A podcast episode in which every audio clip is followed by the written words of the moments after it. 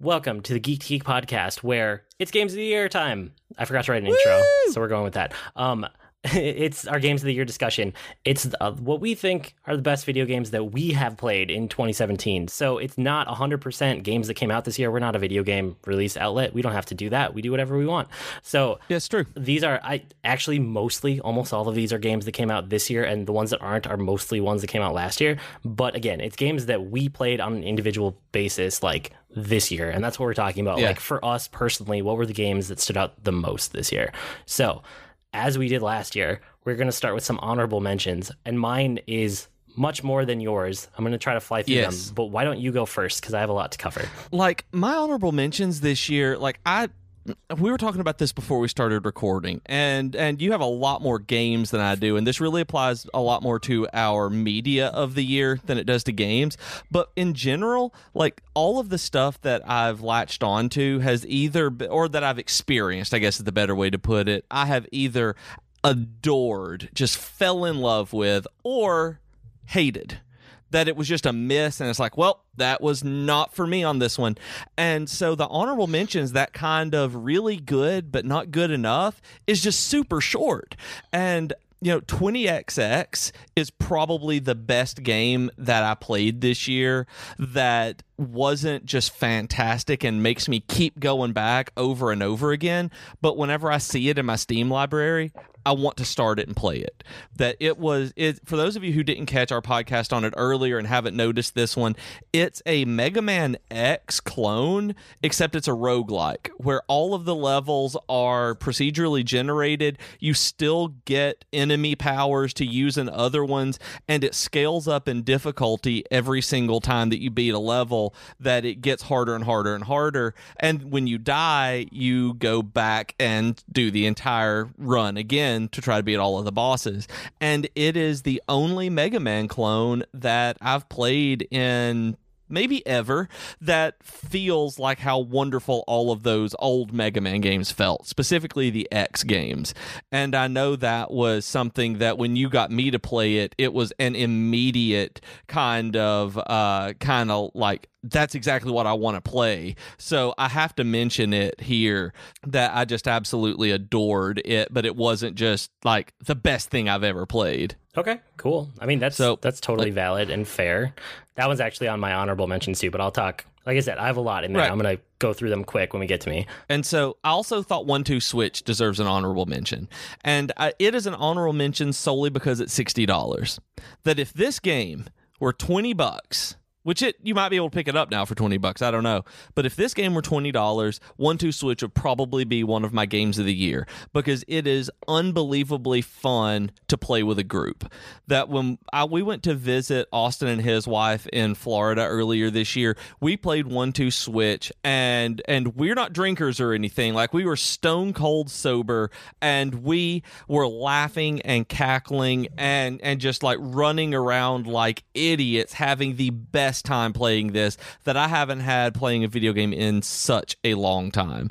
Like it is it is awesome, but it is absolutely not worth the sixty dollars because it's a it's a collection of mini games of three to five minute mini games, and I mean they should not have made it a standalone game. It should have been a twenty or thirty dollar on the e store. So it's Yeah, honorable it- for me, but I and I because I love the game, but it sh- it. it you know, go back to episode one so that we have the subjective value of games, and that's why this is an honorable mention, is because it deserves to be played, but I cannot justify that cost that we paid for it. Yep, knowing you, that does not surprise me. And so then there's Cosmic Star Heroine. I'd forgotten about this game, and that's why it's an honorable mention. That the story that that this is like the uh, uh, Chrono Trigger, like su- spiritual successor by well, I know it's Zeboyd, but like what's the company named who who does these? Uh, Uh, isn't that it? is it Zeboyd? I thought so. Zeboyd Games. Okay, I was thinking that may be one of the developers' Twitter handles, but No, I think that's the company. Okay, so they made Cthulhu Saves the World and a couple other games, and it's a, a Chrono Trigger spiritual successor. And the story and writing are kind of eh, but the gameplay is really cool. I really loved the battle system, but something about playing a JRPG on my PC didn't sit well with me.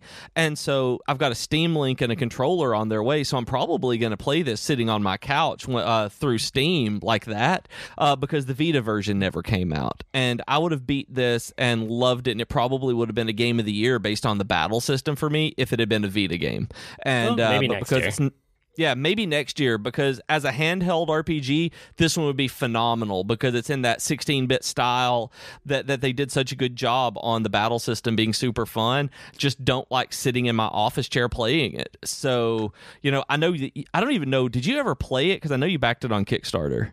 Yeah, I played it. I gave up on it pretty fast. I played a few hours of it cuz I own it and I was like, "Uh, it I, it didn't click for me." Okay, that's fair. And so that's really all of my honorable mentions. Like everything else kind of was just kind of meh.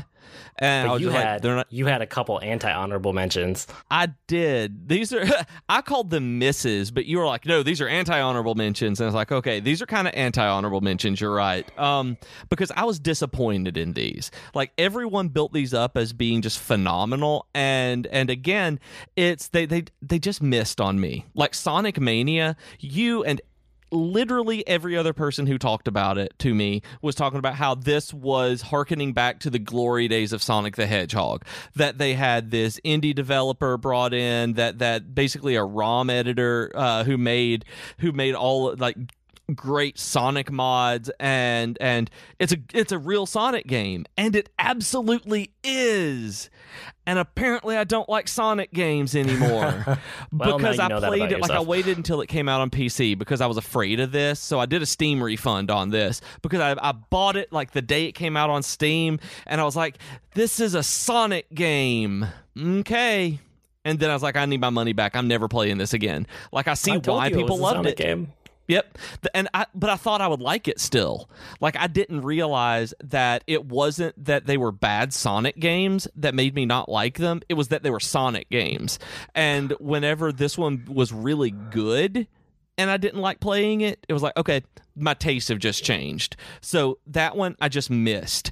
And then I'm still totally ambivalent on Destiny 2 that I bought it on on release day. I pre-ordered it actually, and, and on the PS4, and have been wanting to play it and lacked any motivation to log back in and play it though. That I like the game and I dislike the game, and it is enough that I wanted to mention it here because there are so many wonderful things about it, yet there are so many things that are just that seem so mundane as well that keep me from playing it. Does that make any sense? Yeah, I mean, I liked it. I I think you okay. These two like anti honorable mentions from you make me think that you are more prone to giving into hype than I am. Right. Yes, that is absolutely and true. I think that that is the real problem with these two games for you. I don't think it's actually the games. I think it is. I think that uh, I've always talked about myself as being a marketer's dream, that I want to love everything. That my core personality trait is, hey, that's awesome, and I I want to love these. And when I hear that they're so good, like I, I, I hold out and I want to, and I love it, and it's like, nope, I just don't. And so you're absolutely right. I think that is a very spot on analysis. Okay, fair enough. Um, I have a bunch of honorable mentions, so many that I had to put them into subcategories. So I'm going to try to not actually talk in depth about anything except my top okay. few. So, really quickly, honorable mentions for games that I spent a bunch of time with, I still haven't beaten, and I should probably make time to go back to. So this is Mario plus Rabbids Kingdom Battle, still sitting on my Switch. Yes. This is 20XX because it's really hard to beat that game, but all the reasons you said you liked it are the reasons I liked it. Slime Rancher, because Slime Rancher is a really weird game. Um, and Has-Been Heroes, which is still sitting on my Switch, and I I don't know. I should play it more. It was actually pretty good. Um, yeah, honorable mentions. I've been looking at it. I want to play it. Okay. Um, honorable mentions for games that I've been playing with my kids that are still really good for that purpose. Overcooked. I still think Overcooked is an amazing multiplayer game, even if it's all adults playing it. That's such a good game. Um, Splatoon Yeah. 2, we still go back to that every once in a while. Arms, I can't Really? believe how much my son still plays Arms, but he loves that game. And then just recently, um, Star Wars Battlefront 2, because we've been playing arcade mode with my kids and they like it a lot because it's Star Wars and they can shoot the bad guys and it's slow enough that it's okay for them. Um, honorable mentions for games that I beat in like one or two play sessions, so I beat them very quickly, but they're still good. Um, Pyre, I I've thought about that game a lot since I beat it, and it was worth playing. I still don't think it's worth a ton of money, but it, it's a very interesting game. Um, Sonic Mania, for all the reasons you didn't like it, I did like it, and I beat that in two sittings, I think. Um, Subsurface Circular, which I talked about a lot on one episode that we did, which was more about I can't remember the overall topic, but mostly I talked about Yeah. Subsurface Circular. You remember that? Um, yep, I do. yeah, and then Valhalla, which is spelled V A and then one one and then Hall A. It's a weird spelling of it, but that was an interesting like cyberpunk story bar game where you're like mixing drinks. That's the Bartender gameplay. Simulator. Yeah, it was weird, but I liked it. Um, and then Universal Paperclips because that game left a lasting impression on me, and it was something that I played consistently for like two days straight in my browser window because it's a really, really, really good game. And if you haven't played Universal Paperclips yet, it's free and you should do it right now. Okay, those were my subcategories. Here's my actual like top honorable mentions, so kind of more equivalent to what you were talking about. So Right. these are the ones that are just barely off my game of the year list. Like if we did 10 games instead of five or six, like we did, um, these would be in the top 10. So Right. Hitman, and the only reason I didn't put it in the top five is because it kind of was a weird timing with this one. It was one that I mostly played in December of last year after we had recorded our episode, and then we did a whole episode of it on in like the start of this year, but it was more of a last year game for me and not really a this year game. So I didn't put it in the top five or six here. Um, but that makes sense. yeah, but we have a whole episode on it. So go back to the beginning ish of season two and you'll find that if you want to hear all about Hitman. Um, and it's still super good. Like Yeah. they're still updating this. Like I actually had to turn off auto updates on Hitman on Steam because it would delay me logging into other games and have to go pause it all the time because they were constantly updating it. Like it is they are still supporting this as as a piece of software and it's a very very good game. It's Yeah. just one that I didn't latch onto like you did. So I'm really excited for whatever next Hitman game comes out, which I've never felt like that about the Hitman series before now. Um, Final Fantasy 15 New Game Plus. And this is another 2016 2017 crossover, right? I played it last year, but I played New Game Plus this year. And uh, so I can't really include it purely in this year. Um, but we did a So- whole episode on Final Fantasy 15, and you can go back to the archive and listen to that one also. Well, I want to ask about this one while we're moving through the game of the year part because you're talking about New Game Plus. Did you go through after they changed and added in the extra story for either Chapter 13 or the uh, whatever the most recent release was, where they added in part of the story that you could only experience by going straight through rather than going back? No, I only Okay. have played. Uh, so when I did my new game plus run, it was after they fixed Chapter 13's most horrible errors that they had created. Right. Um, but that was all that they had done. It was the same story. Okay. There was no new content. And my intention is to wait because they keep patching in more story to this game, which bugs me. And I've talked about that before. So I'm not going to get onto that tangent again. I'm going to wait until all of the content for this game is released. And then I will replay it at some point in That's the fair. future. I'm not going to play it the day that the last thing came, comes out. But whenever they finally say, okay, we're done releasing things for Final Fantasy 15, that's when I'm going to start considering it again. But not until then. Like, it's just not worth it to have to keep replaying this game as they patch it. Mm-hmm. Um, Fire Emblem Heroes, because I still play this game. I played this game a ton at the beginning of the year when it came out on my phone, and then I uninstalled it. And then I reinstalled it again a couple months later, and I played it for a few months, and then I uninstalled it. And then I reinstalled it again about a month ago, and I've been playing it every day for a month. And it's. I thought it would just be one of those mobile games that's like, oh, okay, and it's a gotcha game, and then you move on with your life. Right. But I keep coming back to it. So at this point, I'm just going to leave it on my phone. Like it is like Hearthstone for me. It is going to just sit on my phone as an evergreen mobile game. And I just have to come to acknowledge that I really actually do like this game. So Fire That's Emblem. okay though. That's kind of Yeah, how it I was with Marvel Future Fight, where you, despite everything, you're like, I really shouldn't like this game as much as I do, but I do. That's how that's exactly how I feel about it. So it is going to have a permanent place on my phone now. I'm done fighting it. I really like Fire Emblem Heroes and I'm not ashamed of that. It just doesn't quite Yeah. it's it's still a mobile game. It doesn't make the top 5 of the year, right? It's it's slightly off that top 5 list. Um and Was then Super Mario Run this year? Because I can't remember if it was this year or last year. I don't actually know at this point. It all because kind of I feel together. that way about about Mario Run as you do with Fire Emblem Heroes. That it's really good. I pro- like a lot of people were burned by it, but it's like it's going to be there. I like it. I turn it on, play it occasionally, do this stuff. Jennifer plays it a lot, or did play it a lot. It's like okay, I, I'm I'm just going to own it. Like I own it and I love it. Yep. Yep, that's fine. Um, so Destiny 2 is here for me. Um, I, I liked Destiny 2 a lot. I think it probably would have made the cut for my list if the PC and the PS4 version came out at the same time, because I would have picked the PC version. And now that I am replaying it on PC, I see how much better the PC version is, and it's it's not night and day, but it is drastically better. Like I love the Is PC really version so much? much. Yeah, I just hate replaying games this close to when they come out. So Yeah. I you know what I mean? Like it just kind of taints Yes, the I way do. that I feel about it. Um, if I had only played the PC game and I had gotten my character to max level on that, I'm pretty sure I would have latched onto this game a lot harder. So Okay. this is probably two spots off my top five. Um, and then the one spot off my top five would be Final Fantasy XIV Stormblood because, like, I it is the only MMO that can pull me in at this point, and I am very Right. invested in the story. And every time I go back and I get to play with my guildmates and like experience Final Fantasy XIV again, I end up having a really good time as long as there's new content there for me. And we did a whole Now- episode uh about this one too, and Destiny also. So Yeah, so- almost every one of my games on this top honorable mentions list has a full episode about it in season two. If you just look back in the archive a little ways. And you know, just to mention the Final Fantasy 14 part that we're recording this in early December. So if uh if it should still be going on when you're listening to this, that Final Fantasy 14 is having a free month long login if you've ever subscribed before to show you the 4.1 content that came out. So if you've missed any up to this point and you own Stormblood, go in and I think it's even if you don't own Stormblood, I think you can play all the content that you own. Just you can log in for free and see what has changed in Final Fantasy 14. So definitely do that because it is one of my games of the year. So uh, so go do that.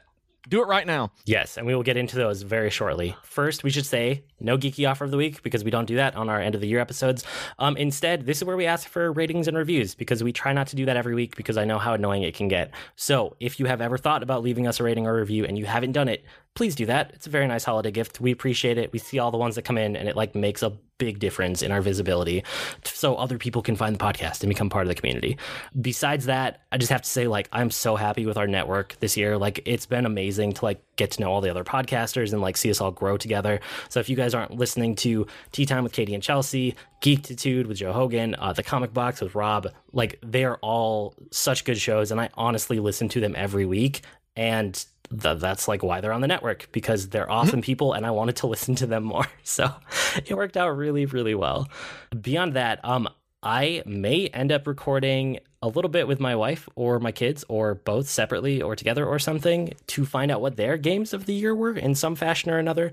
If I do that, the audio is going to be right after I talk like stop talking here. Um if not, you're just going to hear our next segment. So this is kind of for me as a future editor. It's a mystery that I don't know right now, but you guys will find out right now. That's right, it's me, it's your wife. I'm back to talk about my top three knitting projects of 2017. Are you ready? Here we go. Number three, I made black as boring hats for my brothers because they wanted a hat to wear to work and they wanted black, and black is super boring, so I put a super bright color on the inside so the hat is reversible and your ears are warm, so that's really nice. Number two, I made a two color brioche cowl for Katie from Tea Time, and it was super awesome because I've never done brioche before and it was really fun to make and it was an addictive stitch and I really want to do more of that. And number one was a Slytherin scarf that I made for a friend of the show, Chocobo Chica, and I know it was a really simple design and I thought it was going to be kind of boring to make, but it turned out that it was perfect technically, and that's just a big pat on the back for me, and I really liked it. Side note,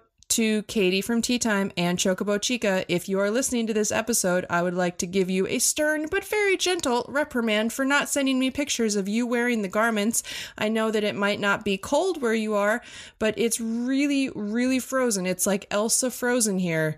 So put them on, take a picture, and send it to me, please. This is not how I thought this segment would go. Did you want to talk about any video games? I thought I'd jump in with the knitting because if I asked you if I could talk about knitting, you would say no.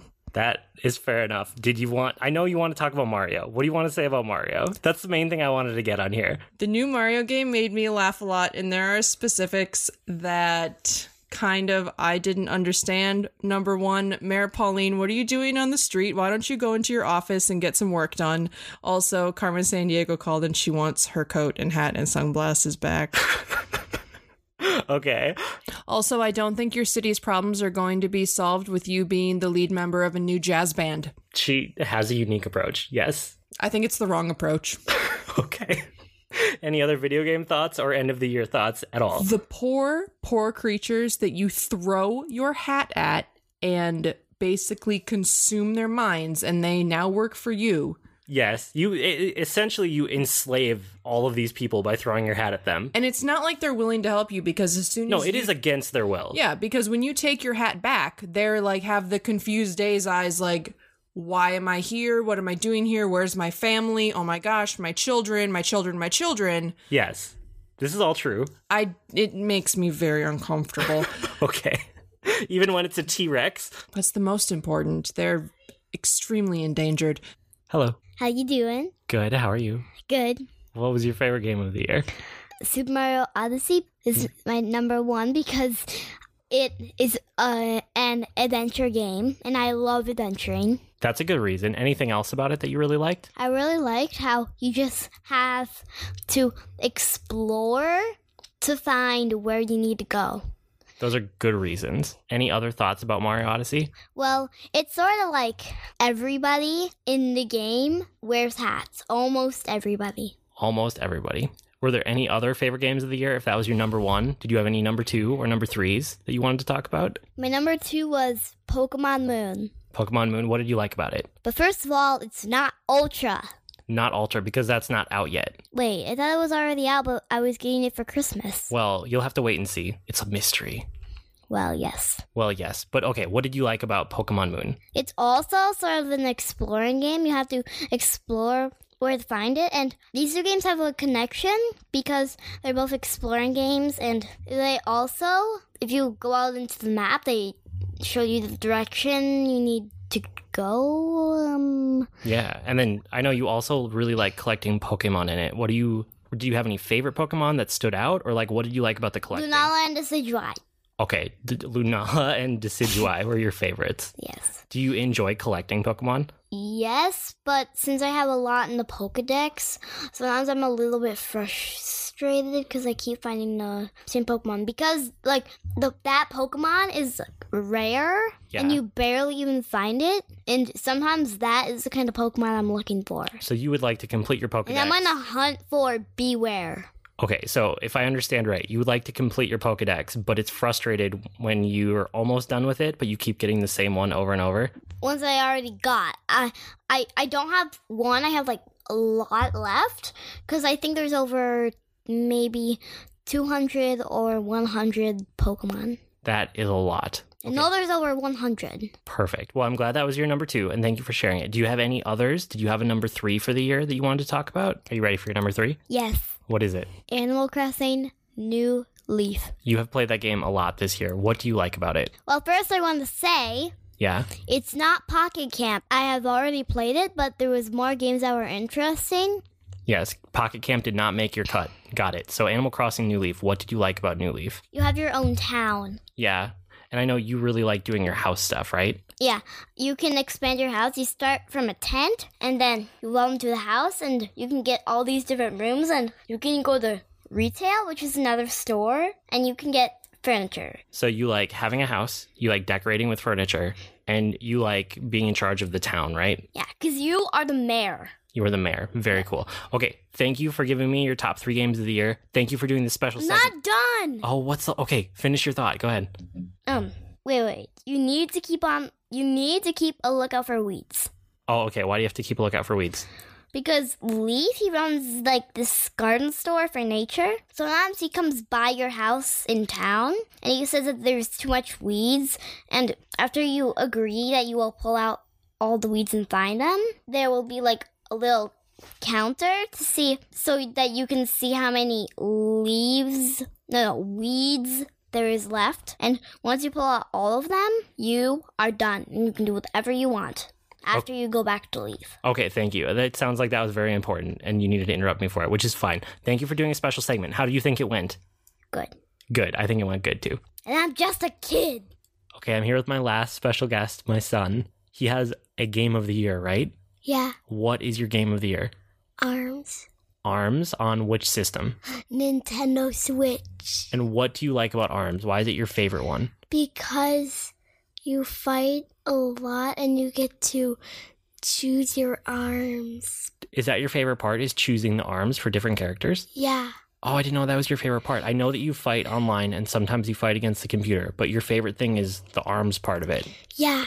Okay, what are your favorite arms? Do you have any that you like better than the other ones? Um it's it's that some shoot 3 at a time. Those are pretty cool. I have seen you use those. I like them because if they can just do one, it means that you are gooder than them. And if you have Headlok, it's hard because and you have three partners. Yes. Yes, sometimes that does happen online. You have to face off against Headlok, which is tricky, right? Yeah. Are there any other parts of arms that you really like that you want people to know about? No. No? Okay, how do you think your segment went? Good. Good. Excellent. High five. Thanks. And we're back from maybe other audio. I don't know yet. It's a mystery. Um, games of the year. So let's get into it. And before we actually do our top five, you have a top six, which is totally fine. I know how it goes. It's hard sometimes. Right. Um, I Well, you kind of have a top six. Kind of. So the thing is, I'm going to start with mine because this would be my number one if it were a game, but it's not a game. It's a system. I would give Right. Game of the Year to Nintendo Switch if it were a game, but it's not. I know it doesn't count, but like we have to talk about this because I want to play all of my games on the Nintendo Switch right now. Like it is everything. It is the Yeah. perfect console for me and my life at the moment. The fact that I can take it out of the dock, take it anywhere in the house with me, also plug it in and play it on my like big TV and it's kid friendly, but it also has all of these awesome indie games coming out on it. And it's like everything I'm playing on a different system, I wish I could be playing on the Switch. Yeah, I, I kind of feel that way. Today, I was just grabbed the PlayStation 4 controller and was like, I kind of want to play something, and went just meandering through just to see. And it's like, but this isn't the Switch. So I grabbed it and started playing Mario Kart instead. Yeah. Just because I wanted Yeah. to play something. I didn't have anything in mind, but because it wasn't the Switch, I just went to the Switch. Yeah, if I am going to just play something and I don't have a game that I'm working through particularly, I will play something on the Switch. That's just my default now because it's so Yep. perfect for whatever form I need it in. It is. Yeah. That is absolutely true. It is just perfect. So I had to mention that. That's my honorary number one that doesn't actually count. But we should get into our actual list. And you have more than me. You have six, I have five. So why don't you start with your number six because it ties in. Okay, so my number six is actually almost the same as your honorary number one. It's the Switch, um, because I've just gotten the Switch. That uh, that it has been only by the time by the time we're recording this, maybe a month. Uh, maybe I think it's less than a month actually. Let me try to think. Yeah, it's been less than a month since I've had the Switch. And Mario Kart and Mario Odyssey are just neck and neck for me in quality. Mario Kart 8 Deluxe, rather, are neck and neck in terms of quality and how much I love them. And it's really because they're on the Switch that that more than anything else, I love playing them on the Switch. And they are they are just absolutely beautiful, brilliant games. That Mario Kart 8 is everything I've ever wanted in a Mario Kart game. And on the Switch, it's because of the uh, uh, the auto steering, not auto steering, but the where it protects you from going off the rails. And falling off a cliff is no longer an option, and that makes Mario Kart really jump up for me. It, and it makes me feel bad as a gamer. It's like, oh, I want this to protect me from falling off cliffs, but that makes me like really, really think that this Mario Kart is one of the best ones they've ever done because it just makes it more fun. In all, in all honesty, and then with Mario Odyssey, I still haven't gotten the credits, and like I still want to play it on Switch. I still love it, and it's so so good. Like it's a direct sequel. It feels to Mario sixty four, but the reason it's actually not higher on my list is because of the way that the moons work. Is I'd mentioned uh, in another episode that there's not any motivation or drive to get most of the moons that they're just there. You're exploring you're getting them you're you're having fun and there are all these tasks but there's not a you know, it's not like Mario 64 where you go in you pick which star you're going to get and you then you work toward it and the level changes a little bit. It's just that there are moons out there in the world that you do things to get and that doesn't keep my attention nearly as much. So I don't think I'm going to do that 800 something times but I'm definitely going to explore and play through the game, which is why it doesn't rank any higher for me. That uh, Okay. that's the That's fair. only reason that Mario Odyssey doesn't rank higher is because I wish, as great as it is, and it is. And I haven't played a lot of Mario games because I didn't have a Wii U until recently, uh, but a lot of the newer Mario games rather. And the I just wish there was more structure there. That uh, Mario Odyssey is so freeform that I don't think it works as well for Mario Odyssey as it does for Zelda Breath of the Wild. I have some thoughts along those lines and a couple counterpoints, but I'm going to save them because it probably surprises no one that Mario's on my list slightly later. This is true. Yeah. Um, so number five for me this year was Golf Story. And it's kind of funny because I remember when I beat this, I said specifically on the podcast that this would not be a game of the year, but it would probably be an honorable mention. It actually ended up making the cut. I liked this game a lot. It was charming in a very interesting way. And even though it was buggy at the time I played it, I think a lot of that has been fixed now. Um, I didn't care. Like I, I just had so much fun with this game.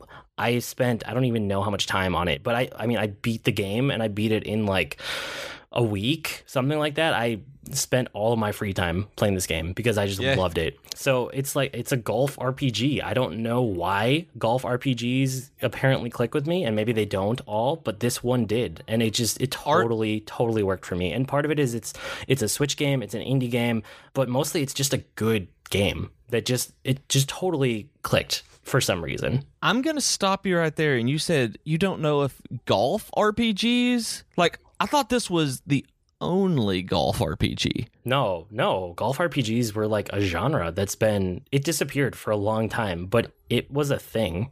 Like, Really? oh yeah.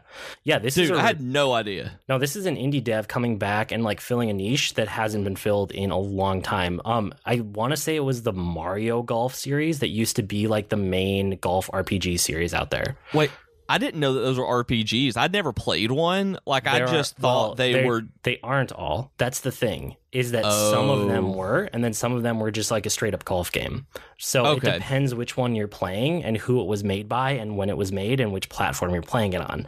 But no, this is not the only golf RPG. It, it's a genre. It's a very very niche genre, but it's one that apparently clicks with me. Okay, that's fair. I I had absolutely no clue about that. Learn something Yep. new every day, like they say. There you go. Okay, what do you got for number five? Uh, number five for me is Kingdom Hearts Birth by Sleep. That I adored this game. That I know that you bounced off of it really hard. And I, did. totally understand why, because I thought I was going to bounce off of it super hard too. And honestly, I did bounce off of it super hard. That until I went and watched Austin play near the end of it and see what the game actually was, I didn't have any desire to go back. Once I saw what all of the game could be and, and ended up being when it all came together, I went back and I loved it so much that there were three, it's three short stories that all intertwine together. You play the same story three times, but from three different characters' perspectives, and each of the three characters plays a little bit differently. That uh, Terra is the big, slow, powerful one. Uh, Ventus is the one that plays like Sora from all the other Kingdom Hearts games. And as you as you play the game, you learn why. And then as you and then Aqua is is the mage and, and just really graceful magic user, and they just it plays so differently that it keeps the variety up. Even though you're going through the same worlds, there are different maps on each of them that you go through them in different orders. You have different interactions in them. It was just such a well done game that it surprised me that it was a PSP game originally. That it wasn't one of the one of the major releases. That uh, nobody. I mean, it was a PSP game for goodness sakes. Uh, nobody owns a PSP, but the remake on the PS4 is absolutely phenomenal. Uh, I cannot recommend this one enough. And it got me back into the Kingdom Hearts games. And I mean, I haven't gone back and played two, but any in a long time. But I really think it's better than one in terms of overall gameplay evolution. That uh, going back and playing two feels limiting based on the stuff that uh, that they've changed and made better in Birth by Sleep. That I am so excited for Kingdom Hearts three because of this one. I'm glad that a Kingdom Hearts made your list because I know how much fun you had with them overall this year. I didn't know which one it would be, but it does not surprise me at all that it is on here for your number five. Yeah, so good. What do you have for number four? Number four for me is actually WoW Legion. That um it's not the game that I thought it was going to be, I guess. It uh as a story, it's fine. You go through it. The new zones are good. They're they've done, made a it's wow. I mean, it is what it is, but the game overall with all of those things it keeps me engaged which is i'm subscribed right now and by the time this comes out um, i may be unsubscribed but i did another month. I got flying and one of the things is that it was easy for me to fall back into and at least in this last part, just experience the content. They've made it. This is the point I've talked a lot this year about going back in and playing the game as a game and coming back in at the point of it being the easy entrance to the expansion uh, while there's still being some challenges. Like I gave myself the challenge of getting flying, and I did that before I unsubscribed last time, and it was super hard, but it was also super fun um, to be able to to set those kind of goals as opposed to you know having to beat certain raid bosses and set time to do it. That right now I just like it. It's just a it's not the best game in the world by any means and I don't think I'm ever going to be the kind of gamer that I was before, but it's good enough and uh, it's the best expansion they've done for a while in a really really long time. So i wanted to mention it that i finally got through it and think that it's worth picking up if you like the idea of WoW enough that you can deal with the realities of WoW. I love that. Good enough is your rousing endorsement for number four. It is. It no, is. I, and, I know and it's more than that, but still, it's just the way you put it at the end. It is that you're absolutely right. It is, but it's one of those that when I think about, it, it's like I had more fun with it this year than I did most of the other games I played. Okay, that's fair enough. Um, my number four is SteamWorld Dig Two. So it's another ah. more indie type game on the Nintendo Switch, and I loved this game. Like I, I just absolutely adored this game. I liked all of the SteamWorld Dig games that have come out. Well, no, I've liked all of the SteamWorld games actually that have come out. Say you like SteamWorld Heist as well. Yeah, I liked Heist as well. Um, but this is the best one like that's come out so far, and it has the elements of SteamWorld Dig One, which were interesting, like digging down and like you know the the core loop of it, where you dig deeper, you get enough like minerals and gems and stuff that you go back up to the top and buy better gear, buy better upgrades so that you can dig better and faster and deeper and all of that kind of stuff. That core loop is still there, which I enjoyed that well enough in the first game, but this game also becomes a really, really good platformer. And I love good platformers. okay. So the fact that it combined those two things in such a I, I don't know. They don't feel forced together. It feels like a natural fit. And because of that, I love this game. Like I I beat this game and I immediately looked to see if there was a new game plus, and if there was, I would have played it immediately. I would have immediately started it again, which is when I knew that like, okay, this is probably one of my games of the year. Um, I didn't really know how much I enjoyed it until I saw those credits roll, and I realized that like there wasn't a new game plus, and I I really wanted there to be. So for that, for the mixture of that digging, gathering, you know, upgrading loop paired with just amazing platforming and a little bit of story too, but mostly those two things. That is why SteamWorld Dig 2 is my game number four of the year. Ah, uh, and I can totally see that. My number three is Mario Odyssey. So I know Okay. it was lower for you. Um, for me, it's it's ranked up there pretty high. Um, number three, two, and one in any other year. Honestly, like these top three for me probably could have been game of the year against games from the last few years in a row. Um, That being said, Mario's ranked ranked lower than the other two because it's there are two types of Mario games, right? There is, and this is kind of what you were talking about. There's exploration Mario, like Mario 64 and Sunshine in this one, and then there's the level based platforming Mario. And Right. they are both Mario. Like, there's no doubt about that at this point. But me personally, I like that level based platforming. Like, that is always going to be my favorite Mario experience. So, that's why this comes in at number three and not higher because this is an exploration Mario. That being Yes. said, I think this is the best exploration Mario that there is. Like, I would take this over Sunshine and 64 Oh, yeah. any day. Like, I, I love this game. I think it's amazing. It does And the some of things the, that they've done with it. yeah, like some of the open Just- world stuff they've done that you can tell that this was developed kind of alongside Zelda, even though they're not the same team, but they were made at the same time with some Mm-hmm. of the same like core tenants almost. Um, but one applied to Zelda and one applied to Mario. Um, I think those tenants actually apply to Zelda better than Mario, but I, I love how this game turned out, and I love collecting moons and how much I've played it with my daughter, and it's just a really fun Mario game that I keep going back to, and I keep collecting more moons just for the fun of it because it's on the Switch, and I keep playing the Switch all the time. Yeah. So yeah, Mario And Odyssey that may me. be the way with me. yeah, Mario like that may be the same way with me whenever I go through and just want something to play. That right now it's like single Mario Kart races. It might be a single moon in Mario Odyssey, where that's kind of the way it is already. It's like I'll go a little bit and do it. So I totally get it. Um, Yeah, And and I also- mean, even though I'm at like 500 moons or whatever, like I could see the next time I'm on a plane or something, like I could play three hours of this game. Like it's not done. There's still content there, you know. It's just Yeah. kind of about like when. Like I'll get back to it. I, I keep going back to it right now. But like for you, like you'll probably go back to it at some point. Oh yeah. Oh yeah, I'm Yeah. still going to get through the credits and go back and see all the cool stuff that's there that I've missed. It was just and it uh, it's almost like we mentioned earlier with the hype where I wanted and it may not even be hype, it may be expectation on this one because of nostalgia to Mario 64 on what I how I felt with it that I obviously cannot feel ever again with Mario Odyssey or anything like this.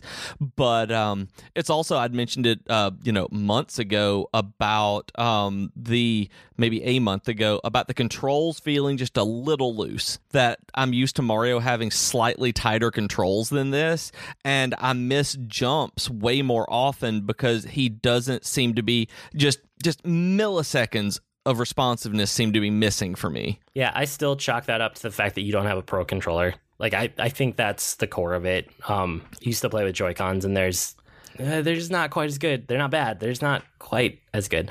Um, but yeah, Mario is number three for me. What's your number three? Uh, my number three is Final Fantasy XIV Stormblood. That you had this as an honorable mention, and like you said, everybody go back and listen to the Final Fantasy XIV that uh, Stormblood episode, or maybe Final Fantasy XIV episodes. We did lots of episodes for it, I think. Um, that we We did a couple. We did I think it was a two-parter. I think it was. So y'all need to go listen to that, and we can be lots more articulate than than we can be on here.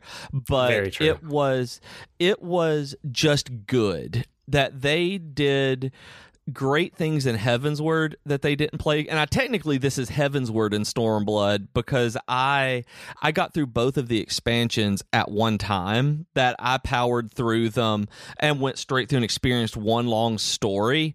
And that's why it ranks so high because I became fully invested in Final Fantasy 14 again. And I saw all of this content, I saw all of the changes, and I was able to play with friends. That I was able to join Void's Guild for a bit, and then my real life friends started playing again. And so I was able to play with them after that. And it just became the game that I fell in love with initially once again.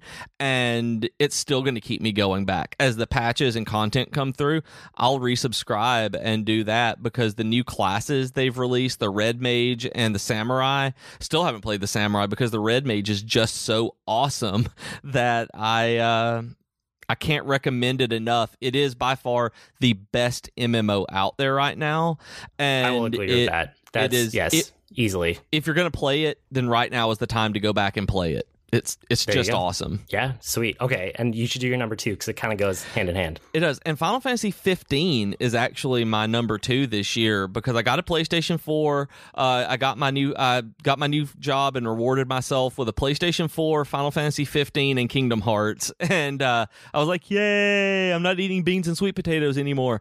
And uh, that was my wife and I had a joke that whenever I quit my job and started freelancing, that it would be okay. We could always just eat a bunch of sweet potatoes and beans. And uh, so, so this is my no more sweet potatoes and beans uh, reward. And it, for a long time, I thought it was going to be my favorite Final Fantasy game. I said after I beat it that it was probably my favorite Final Fantasy game, and I don't know if that's true or not. I really don't think that overall it is my favorite, but I think in terms of story and emotional connection that I really really really think that 15 holds a candle up there. It's not my favorite Final Fantasy, I don't think, but it's up there in terms of the story because while it doesn't hold a candle to some of the uh, the the best stories, the friendship part of it, the connections between the characters and those characters themselves, I got really attached to them, and in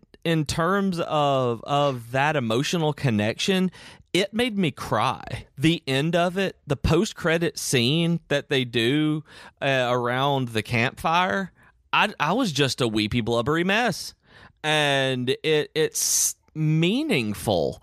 And I was wondering if you had that same kind of reaction to these characters' relationship, that uh, the way that everything played out toward the end of it, you know, not giving any spoilers for people, but the way everything ended up playing out, did you feel that connection uh, and emotional stuff elevated the game like I did? Um, yes. I mean, I didn't cry, but I got close during parts of the ending. Um, I think Yeah. that Final Fantasy 15 has a really good story that's kind of obfuscated. Obfu- I can't say that word right now. Obfuscated? Yeah, it's a hard word to say. Obfuscated? Yes. Uh, there's a story in there that's good, and it's. I'm gonna leave all that in the podcast. Um, because I don't want to edit it out. Um, it's. See, we don't always pronounce words right. This is normally what we go back and edit out. It, it's a good story, but it's like buried under layers of other stuff. Like, there's a not very good open world in this game. Like, it's Yes. fine, it's serviceable, but it's not great. And Yeah, there are some Yeah, pacing. that's it. There are some pacing issues where it's just very uneven pacing, and you can tell they intended to do more and they didn't get around to it. And that's Right. probably why they're coming back through and patching things in. There's also things that aren't explained very well. Like, No, they're not. I beat the game and then I went and I read lots of takes on the game. And in doing that, I discovered a bunch of the lore that I just didn't pick up the first time through. And in a way, that's a failing of the game. But also, knowing some of that lore better in context, when I went back for New Game Plus, this story was like so much better. Not that it was bad to start mm. with, it's just that it added so many layers to it when I knew what was going on with like Ardyn and Luna and stuff. It's mm-hmm. it- yeah, yeah, there's a really good story at the core of this game and it became more obvious the second time through with New Game Plus when I knew a little bit more about the context of everything and I could mainline it. Like the fact Right. that I didn't have to grind, I didn't have to level up, I didn't have to do like anything in the open world. I literally just went main quest to main quest all the way through the game.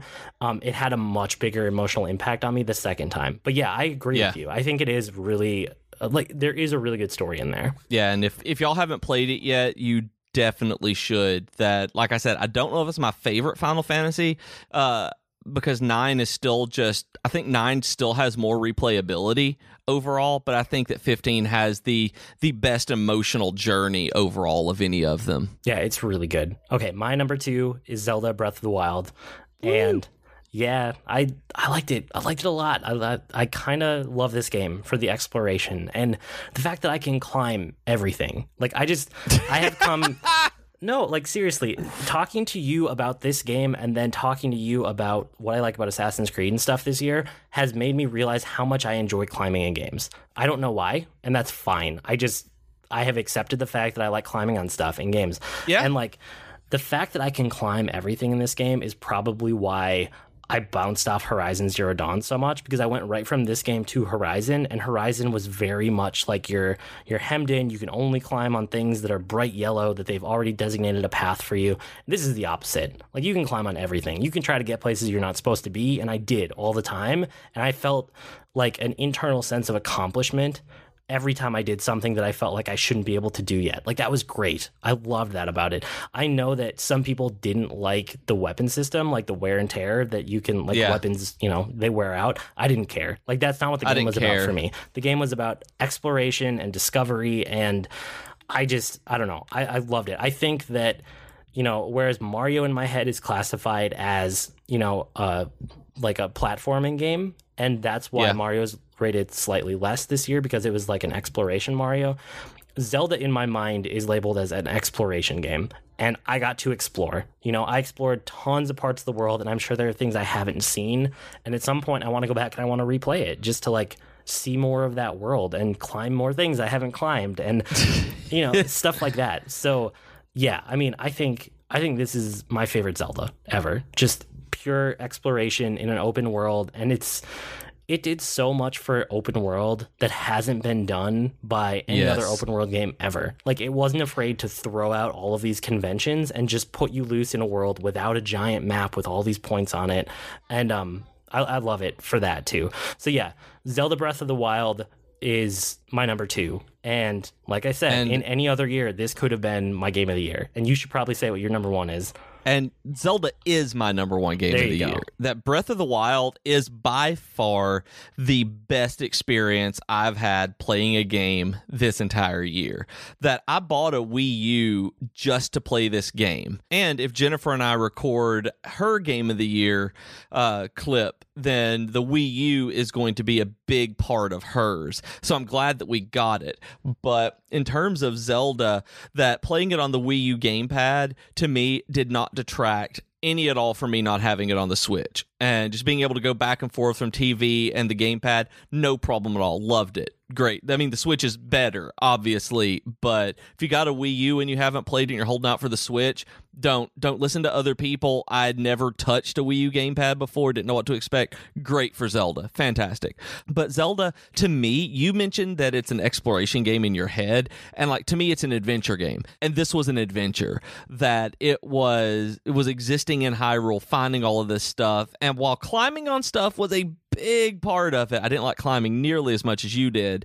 It was just it was kind of that feeling that Ultima Online gave you in 1998 when they just put you loose in a world with other people and said do something. That's kind of the way Zelda was. That there was a very brief tutorial uh, up front where you learned how to play and then they're like okay, go on and then you die almost immediately. That you realized it was an unrelenting harsh atmosphere and it was frustrating in the best way a video game can be frustrating, not like Dark Souls frustrating.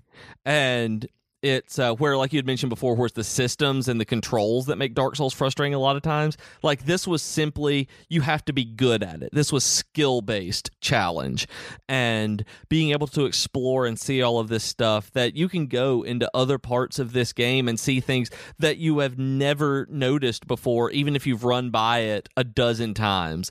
That being able to to just be in Hyrule, that it was a, a an alive and vivid world, that it was fun, and I cannot wait for the expansion to come out with the extra content, uh, the second uh, DLC pack to come out with the extra content, so that I can go back and experience new Zelda stuff. That it never never got stale. That the only reason I stopped was I, I started like doing something else, like I started playing another game of some kind or something, or working harder or something, being an adult. But uh, it was like I never got all of the shrines, but I don't feel as though that's a detriment to the game. I can still go back and do it. There's more content coming. Like there's always stuff to see, and like there's a new game plus now that you can play uh, or something. It's called something. It's essentially the same thing, and I just it's awesome. Like it is by far, it may be the best game experience I've had in like the last five years or more. Like it's it's a brilliant game, and I am astonished it's not your number one. Yep. In any other year, it might have been. It was it was very close, but no, my number one is held by Persona Five, and Okay. I talked to you about this a bunch because Yep. I didn't know I didn't know how to handle Persona 5. Um I didn't know if it would be number 1. And here's here's the thing, in the end, like it's a it's a JRPG, I like that. Um the story hooked me all the way through. The um it, it's like the most stylish game that I've ever seen, hands down. In the end, the reason why it is number 1 is because I have put more mental energy into this game than I've probably ever put into a game before. Besides Ah. being a kid where you play the same game forever because it's your only option. You know, putting that aside, like in my adult life, I think I have put more mental energy into Persona 5 than any other game ever. And Hmm. it's, I keep thinking about it. That is that is the reason. Like that's even now, like right now, Yes, today. Obviously, you're thinking about it right now, but no, the key reason it is my number one game of the year is because I can't stop thinking about this game. And I there has not been a week that has gone by since I beat this game that I have not put thought into this game. And like something about the characters or the setting or the interaction between, you know, like adults in the real world and like how you can become a different persona and fix things that are wrong and even just things about like the daily life of everybody and like the ebb and flow of life throughout a year and you know it's it's Right. contextualized in a high school year but even just thinking about time passing and things changing over time um there's something oddly comforting about having like the framing of this game. Like my favorite parts probably weren't even the JRPG parts. It was probably all those parts in between, like what I did with the days off where you can do whatever. Yeah, I just I, I can't stop thinking about Persona 5 and I need to replay it. That's the thing. Like I put I think it was close to 80 hours into this game. I think it was maybe 70-ish hours, but somewhere in that range. Yeah. 70 to 80 and like I still want to replay it. I want to put that much back into the game and play it again eh, with a new game plus. And like if this game came out on the Switch, I would have already probably played it again just cuz I would have it everywhere with me. The only thing is it's on PS4, so it, I was kind of holding back. And that's a lot of time to devote to a game when you're trying to get through tons of games before game of the year. So actually maybe now that this podcast is recorded, between now and our like start of season 3, I might restart this game. Um and I I, just really I don't suggest, know how to articulate like why I love this game, but I do. and that's weird for me because I I didn't like Persona 4 like everybody else. So I want to play this game, but I don't want to spend any money on this game. So I'm waiting. I'm waiting on a good sale and I will get it. And one thing I wanted to mention that you meant that you said that you wished it were on the Switch and I do too, but you really should try the Vita remote play. That depending on how the controls are on which buttons it uses especially, but I played Birth by Sleep, Kingdom Hearts Birth by Sleep a lot using the remote play and it was perfect. As long as I was within my own house, I was fine. Like I had no problem with it and it felt just like a mobile Kingdom Hearts game or a handheld Kingdom Hearts game that had there was no lag, there was no system problems at all. Like I loved doing it. So you might be able to do that with Persona 5 as well given the kind of game it is. I would not suggest doing it on Destiny 2 or anything, but I think that uh, you might be able to have at least a handheld experience within the house with Persona 5. Maybe, maybe. I'm not convinced. I don't I don't know. I don't that's not why I haven't restarted it. It's mostly the time investment or if it came out on the Switch, I would start it immediately. But it's yeah, it just this game utterly clicked with me.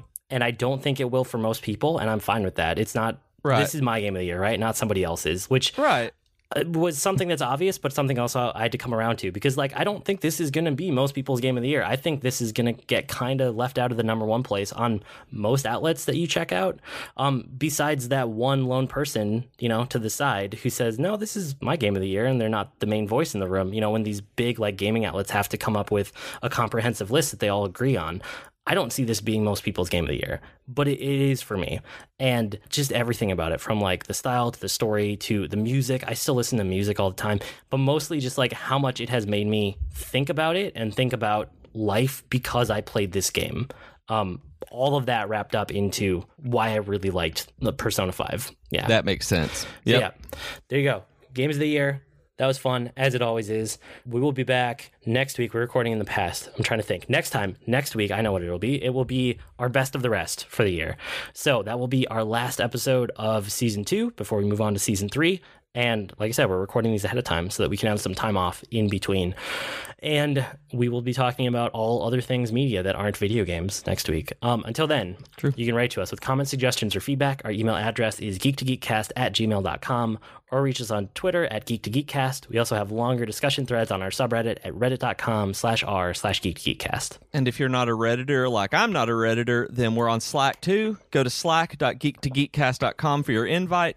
And we are part of a podcast network. Uh, head to geek2geekcast.com and check out all of our shows and see which of them you should be listening to. I blog at agreenmushroom.com and you can find me at grnmushroom. That's green mushroom without the E's on Twitter. And I'm on Twitter as at Professor Beej. That's Beej with two E's. And I blog at geekfitness.net. We've been Void and Beej with your Geek to Geek podcast. That'll do it for this week. See you next week, geeks. Bye.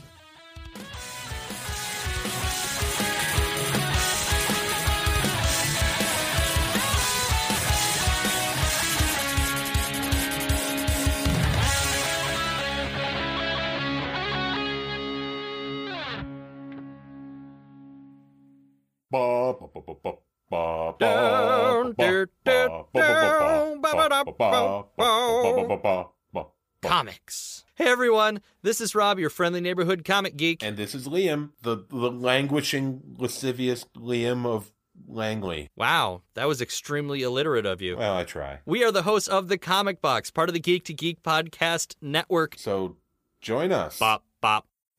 Oh, yeah. Hey everyone, I'm Katie. And I'm Chelsea, and we're the hosts of the podcast. Tea Time with Katie and Chelsea. We are two best friends who love pop culture. We try to have a female perspective on things, but we really just talk about anything we like. What are some recent topics we've done, Katie? Uh, well, we've talked about girl power songs, Wonder Woman, Veronica Mars, young adult fiction novels, San Diego Comic Con, and so much more. So grab your cup of tea or whatever your drink of choice is and download our podcast on iTunes or Stitcher and start listening today. Hi, my name is Joe Hogan, and I'm a geek. And if you're currently listening to this, there's a good chance you're a geek too. So check out my podcast, Geektitude. Each week, I talk with somebody about their geek aptitude. Sometimes I talk to people in a geeky profession. Sometimes it's someone doing something really cool with their geekiness. Often it's another geeky podcaster. But it's always someone who wants to share their inner geek. So join me each week as we come together to geek out about all the geeky stuff we love. And remember, this week, keep it geek.